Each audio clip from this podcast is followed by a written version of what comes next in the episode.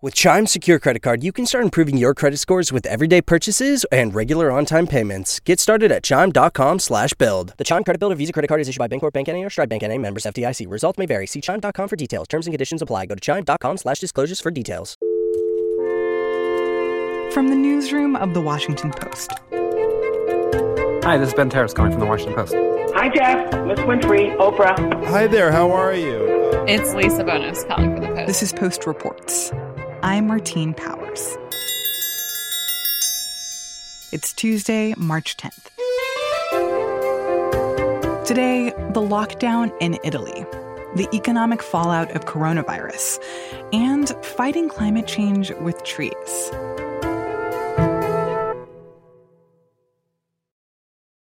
Credetemi, non è facile. Sono pienamente consapevole della responsabilità e anche della gravità. On Monday, Italian President Giuseppe Conte made a historic move.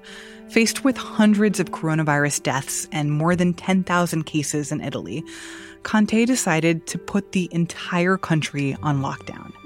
That means no school. Bars and restaurants have to close at 6 p.m. every day. Public gatherings are banned, and anyone traveling in Italy has to carry a document declaring an urgent reason for travel. Hey there. Hey, how's it going? Good, good. You sound clear.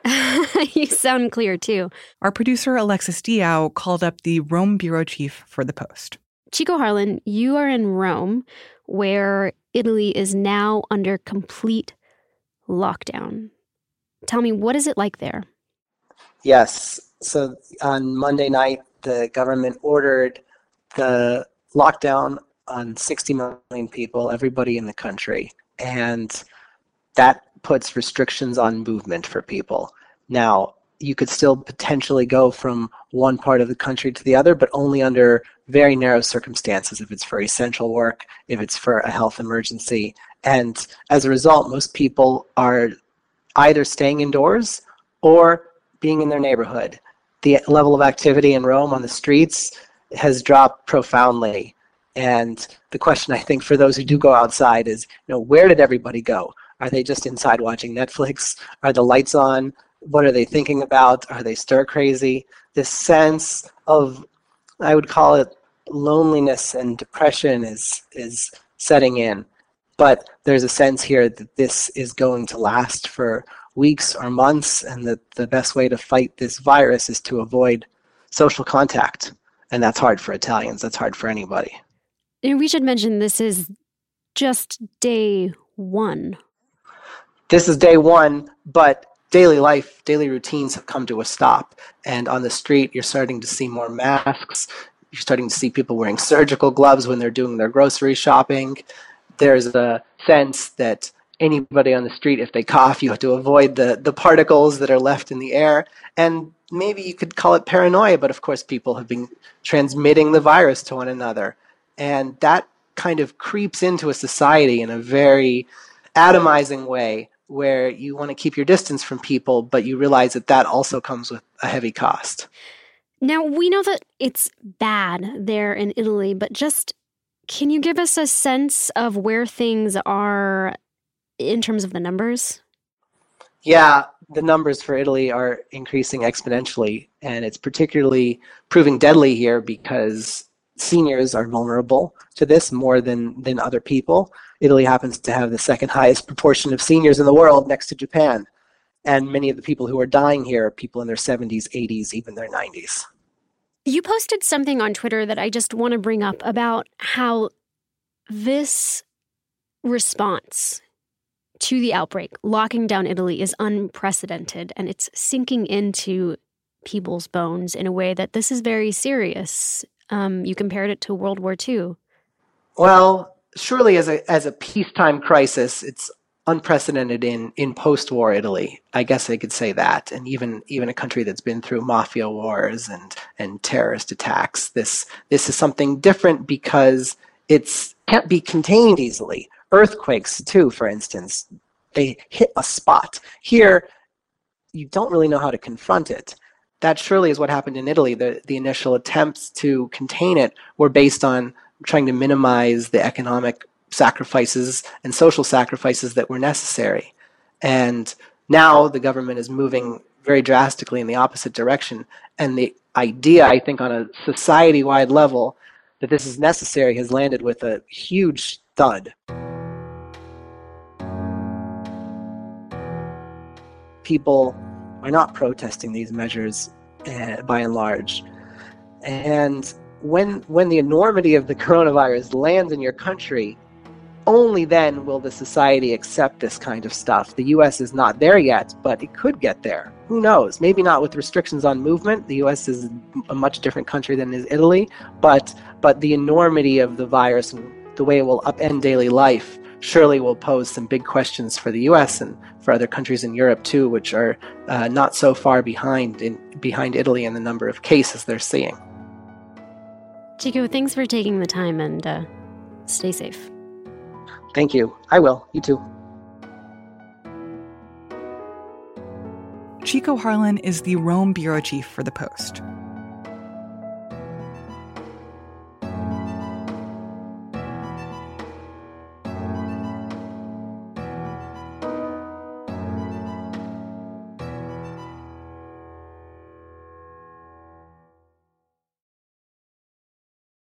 So let me just say we're going to have recessions in many countries. That includes Germany, Italy, Singapore, Japan, and that list is going to get longer. Korea. On Wall Street this morning, stock fell so quickly when the markets opened. Trading was suspended for 15 minutes. The Dow collapsing around 1,900 points today. Its worst single-day loss ever. There has been a shocking change in the last week from economists and workers across the country thinking that this coronavirus shock was going to be a short-lived hit to having a real fear that this could send the U.S. and the global economy into a recession. I'm Heather Long, the economics correspondent at The Washington Post. Even for people who don't really follow the stock market, I think what transpired on Monday was very alarming. It was a huge drop. Anytime you're talking about a biggest move since 2008, you never want to hear the word 2008. That great recession, financial crisis, companies going bankrupt, homeowners going bankrupt. It's a different scenario today. But what's basically happened is a few weeks ago, everyone was thinking, okay, coronavirus, it's a supply shock. That means there aren't as many ships coming from China to the United States. But what is making this a real serious concern are two things. One is the possibility of Americans not being able to pay their bills. If they're not working, if their hours are being cut back, we already have seen some layoffs happening at the Los Angeles port. And so as that grows and spreads, that really hurts individuals and it ripples through the economy. People aren't going out to spend. They are literally in their homes. The second big worry that's popped up on the radar is corporate debt. So businesses, both small and large, potentially not being able to pay their bills. We have had an unprecedented run of corporate debt. So companies borrowing money. We've got $10 trillion worth of corporate debt, something we've never seen before. And what happened early this week is not only do we have these fears that airlines and hotels and travel companies are being impacted by the coronavirus, but now we have an oil price war that's threatening to take down energy companies in the United States. So the list of people and companies needing help is growing very quickly. Because we've talked at multiple points during the last year about this idea of leveraged loans for corporations or for companies, and that a lot of companies had been taking out a lot of debt in the hopes of growing their business and becoming more profitable as the economy continues to get better. But that's banking on the idea that the economy is getting better. And if the economy doesn't get better and gets worse and these companies don't perform well, but they've already taken out all these loans, it feels like something kind of similar to what happened with mortgages in 2008, where all of it could come crashing down really fast. Exactly. The dirty secret of the economy in the past decade is there's been a huge issuance of what you call junk bond or near junk bond quality debt for businesses. So those companies in eras of old probably wouldn't have been able to get those loans. But with the borrowing rates being so low for so long, banks were looking to make deals, they were looking to loan, and they lent money to people who, well, in this case, companies who probably shouldn't have gotten some of those loans. It's sort of the old story of when the tide goes out, who's wearing a swimsuit and who's not. And you also mentioned oil prices. What is going on with oil? So the economy and financial markets are facing a 1-2 punch right now. Coronavirus is making people stay home. They're not traveling as much. And so there's just less demand for oil. You know, you don't need to drive around as much. Airplanes aren't flying as much. Factories aren't running as much. So you don't need as much oil. And then on top of that, the major producers in the world, the Saudis and Russia, they were trying to respond to coronavirus by cutting back on the amount that they were producing every day. So Saudi Arabia leads OPEC, that group of major oil producers. They were trying to meet over the weekend to say, hey, come on, everybody cut back a little bit so the price will go up. Well, the Russians said, no, we're not going to do that. And the Saudis said, well, if you're not cutting back, then I'm not cutting back. So we just have this massive glut of oil. We have too much oil in the market. And when you have too much supply and not enough demand, the price goes boom down. But why would they want to do that? It seems like that would be an intentional choice to hurt other countries, other people, but also hurt themselves. It does, but you're trying to be the last man standing. So the oil price earlier this week hit about $30 a barrel. Most producers in the world, including the United States and Europe, cannot survive for long at that level. Not only are they not covering their costs, they're, barely making anything. The one exception to that is the Saudis. They would definitely like the price to be higher, but their government has enough money to carry them through this time period. And so basically it's a game of chicken, and they think the Saudis know that they can outlast most of the other players in this market. Is there any upside to what's going on? Anything that's actually good that's happening to the economy right now? Well, it's hard to use the term good during a health crisis, but I think from an economic and financial perspective, I'd say 2 points. Number one, this is a great time for Clorox, for Netflix. Stock is soaring for the maker of Lysol. Purell, I would probably put on that list. Yes. So some companies are having a great time. Same thing with online educational providers. So anything where you stay home is doing well. The other thing that you're seeing is mortgage rates are hit an all-time low in the last few days. So the lowest price that I saw was 3.29 on a 30-year fixed mortgage. And it's unheard of. It's never happened before. And it's causing a ton of people to refinance right now and also to try to get a mortgage if they can. Unfortunately, home prices are a little bit higher in many parts of the country than most of us would like. But this is a great time for real estate. I'm curious about playing things out under the assumption, or at least the hope, that coronavirus becomes more under control in the coming months and that maybe in the summer or in the early fall, it's not kind of the global crisis. How resilient is the economy to this? And how big are the chances that we could still avoid a recession and just have this be more of a short-term downturn? That is definitely possible, that we could prevent this from turning into a recession. What every economist across the political spectrum has said to me on the phone in recent days is we have to act quickly.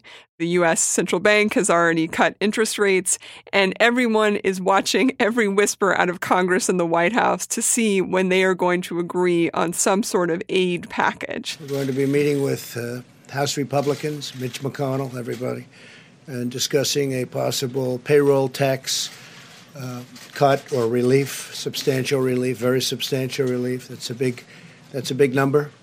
We're also going to be talking about hourly wage earners getting help so that they can be in a position where they're not going to ever miss a paycheck.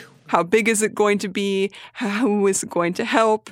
Again, the primary economic concerns right now are you want to prevent small and large companies from going bankrupt, and you want to ensure you get people who are getting hours cut back, who don't have that paid sick leave, to get those people money so that they are not unable to pay their bills. And that eventually, when this coronavirus goes away, hopefully, people will have enough money in their pockets to start going to restaurants again, to go on the cruises even again, to get out and to get money moving again in the economy as quickly as possible. But it seems like if that's going to happen, then it needs to happen very quickly in order to prevent any of the long-term effects that could potentially happen from this.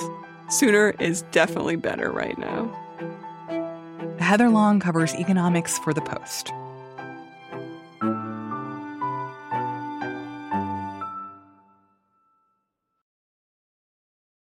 On the mountainside in the village of Kauayanan, forestry scientists are working with farmers to cultivate new trees as part of a nationwide greening program. The greening program is meant to reforest the Philippines, which is one of the most heavily deforested areas in Southeast Asia. These farmers are on the front lines of reforesting the tropics, which is a major part of how conservationists think we might be able to fight climate change. My name is Ben Guarino, and I'm a science reporter at The Washington Post. We're in the middle of a climate crisis, and we know that there's too much greenhouse gas, there's too much carbon dioxide in particular in the atmosphere. And there have been a lot of engineering challenges in trying to figure out how can we get this out of the atmosphere. And so there have been folks who've designed machines that can do it, but people have pointed, and rightly so, to trees. And that's a, trees are carbon capture machines, if you want to frame them that way. They just suck carbon dioxide out of the atmosphere, and they turn that into sugar and carbohydrates, and it becomes part of them. Large carbon sinks like forests can be very powerful. The EPA estimated that American vegetation offset about 11% of U.S. carbon emissions in 2017. And if these carbon sinks can be so powerful, imagine what even a larger one can do.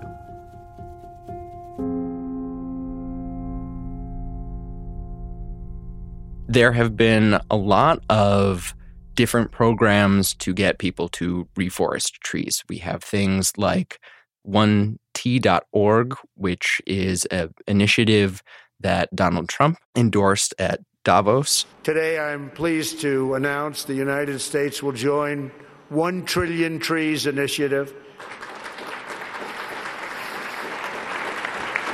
And in doing so, we will continue to show strong leadership in restoring, growing, and better managing our trees and our forests. There are things like the Trillion Tree Project that a group of German conservationists have been promoting. In 2011, the UN had a Billion Tree Campaign, which has merged with the Trillion Tree Initiative to become the Trillion Tree Campaign. So there's this big history of, at least in the past decade or so, of people setting very ambitious targets to plant more trees. So what is the strategy or the plan behind just planting a bunch of trees? Like, do people want to just plant them anywhere or in particular places? Or like, what is the best way for tree planting to be effective? So in order for tree planting to be effective, you have to plant the right species of tree at the right time of year in the right habitat. If you plant the wrong species in the wrong spot, those trees might not survive, and so you're wasting all of that money and initiative and goodwill in trying to have these reforestation projects. So I can think of one good example where it's being done well is out in the Philippines. There are groups of scientists who are teaching farmers how to plant trees, the right species of trees, to grow healthy saplings, and to dig the right holes even. The farmers raise seedlings. They're maybe a foot tall, small trees that are grown in a nursery. and then the villagers will carry them up to the mountain.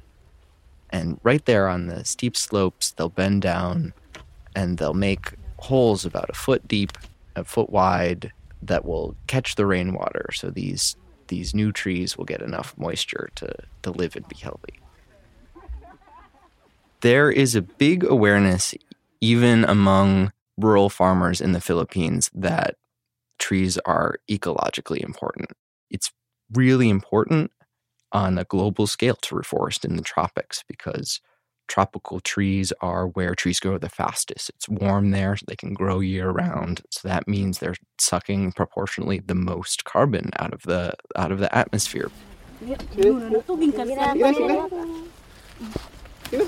I was out in a very rural area on an island called Biliran in a village called Kauayanan, and I could talk to folks who've lived there for 50, 60 years, and they can look around and they can say this area used to be all covered in these beautiful emerald forests. Now it's yellow grassland, and now it's where people are raising their water buffalo or they're planting corn. And they know that the trees used to prevent erosion. They've had really bad mudslides.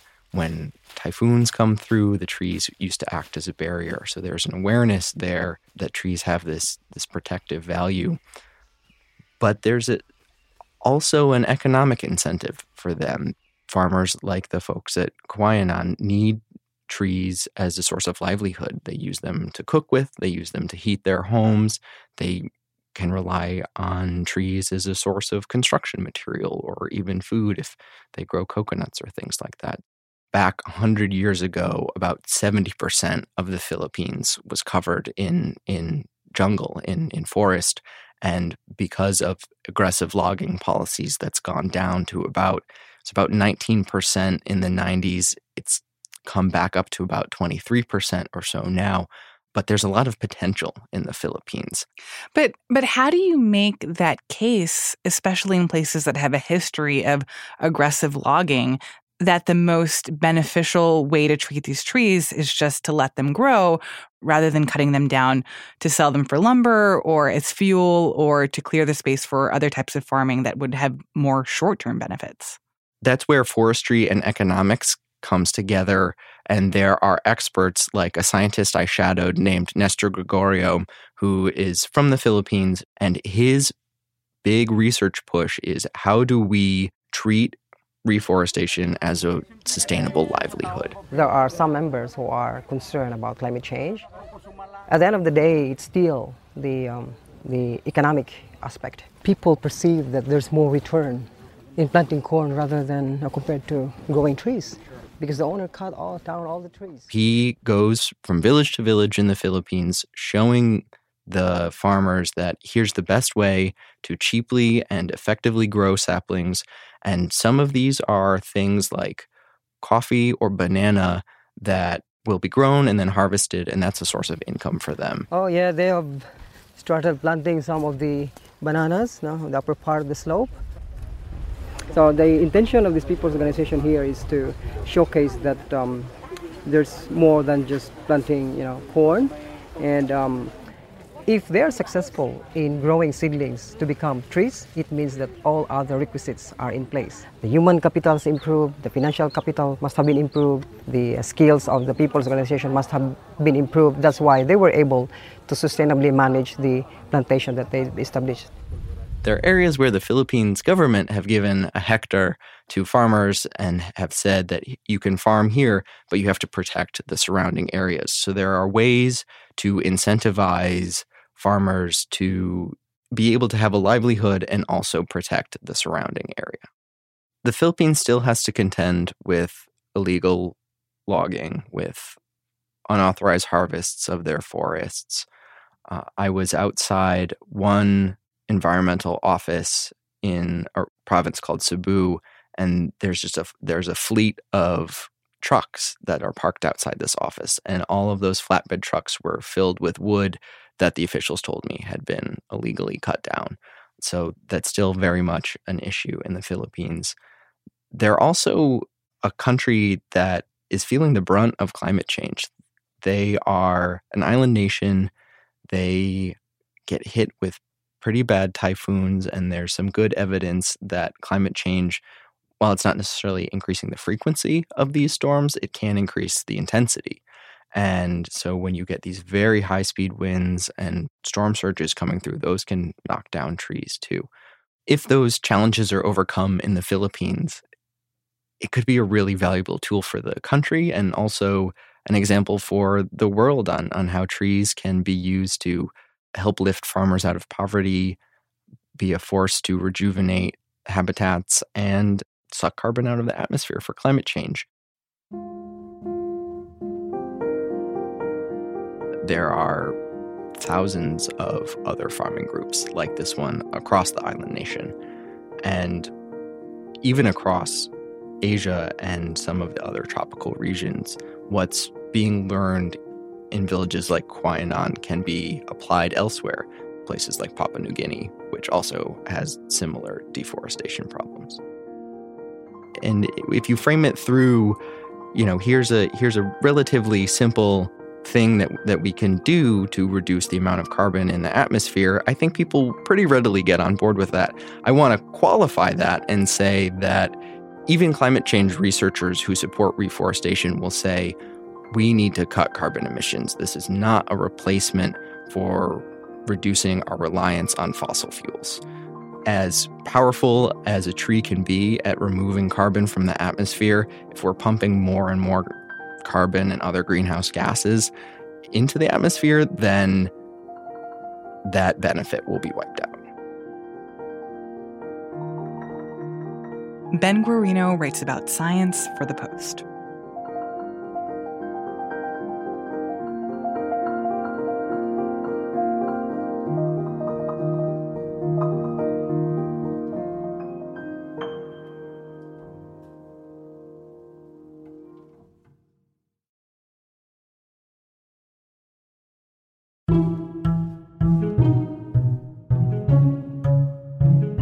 That's it for Post Reports. Thanks for listening. Tonight is so-called Big Tuesday. Idaho, Michigan, Mississippi, Missouri, North Dakota, and Washington State are all holding their Democratic primaries.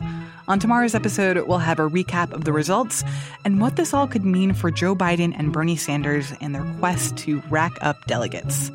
Until then, I'm Martine Powers. We'll be back tomorrow with more stories from The Washington Post.